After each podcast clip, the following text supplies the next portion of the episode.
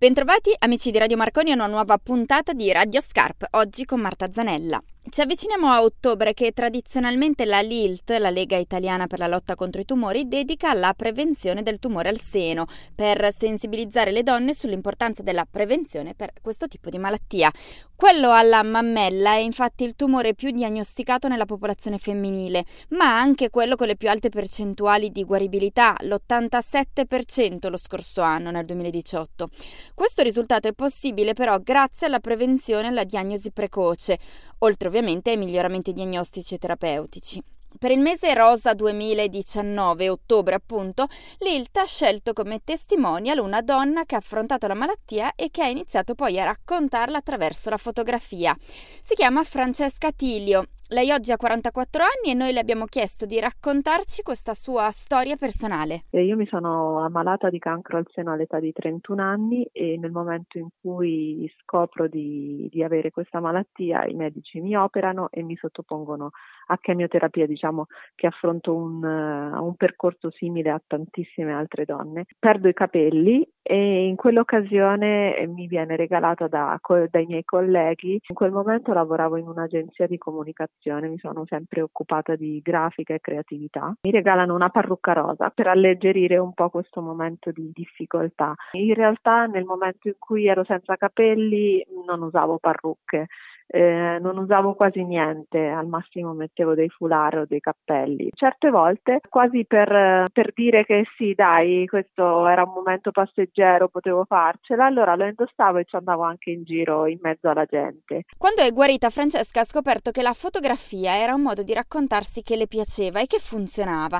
Nei suoi viaggi ha iniziato a fotografarsi con la sua parrucca rosa per sensibilizzare le donne alla prevenzione. La fotografia è stata, è arrivata parallelamente parallelamente alla fine della mia malattia perché eh, mi sono regalata la mia prima macchina reflex nel momento in cui ho terminato la chemioterapia è stato il mio, il mio, regalo. Io non ero già fotografa e non, non ci avevo neanche minimamente pensato, però era una cosa che comunque mi piaceva, il mondo dell'immagine mi apparteneva sia per passione che per lavoro e quindi ho iniziato a esplorare un mondo che era un po' diverso rispetto a quello delle foto, solamente delle foto di famiglia o di viaggi, perché costruivo dei set, fotografavo donne e questo mi ha permesso di iniziare subito a fare mostre. Oggi può dire che a lei è andata bene, dal tumore guarita, però i medici durante le cure le avevano prospettato che molto probabilmente per il suo corpo non ci sarebbe stata possibilità di una maternità. Io credo che il cancro al seno comunque quando più quando meno mini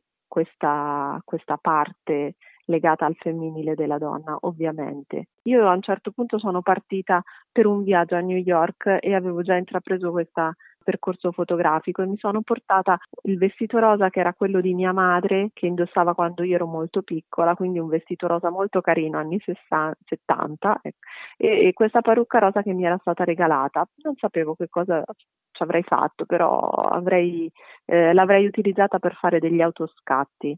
Eh, così è stato, a New York l'ho utilizzati questi elementi e quando sono tornata io ho scoperto di essere incinta, quindi è stata una grande sorpresa sia per me che per il mio compagno, una sorpresa meravigliosa. Da questa maternità è nata mia figlia che si chiama Dora e porta il nome di, di mia nonna. Ho capito in quel momento che quello che avevo iniziato a New York, che coincideva quasi, io immagino, con l'inizio della mia maternità, poteva essere l'inizio di un percorso fotografico che raccontava la mia storia, che poteva essere quella della malattia della, della guarigione e della rinascita attraverso una, un femminile. Però il bello è proprio questo, che non è Francesca Tilio che è nella storia, ma è solamente un messaggio. Pink Project è il nome di questo progetto fotografico di Francesca che ha continuato a raccontare la sua storia negli anni attraverso scatti con protagonisti il suo vestito e la sua parrucca rosa. I suoi scatti si possono vedere sul suo sito francescatilio.it o sui social cercando Pink Project. Ma in occasione del mese rosa della Lilt, la mostra di Francesca sarà esposta a Milano in via Monte Napoleone. E la mostra sarà in via Monte Napoleone, una mostra a cielo aperto dal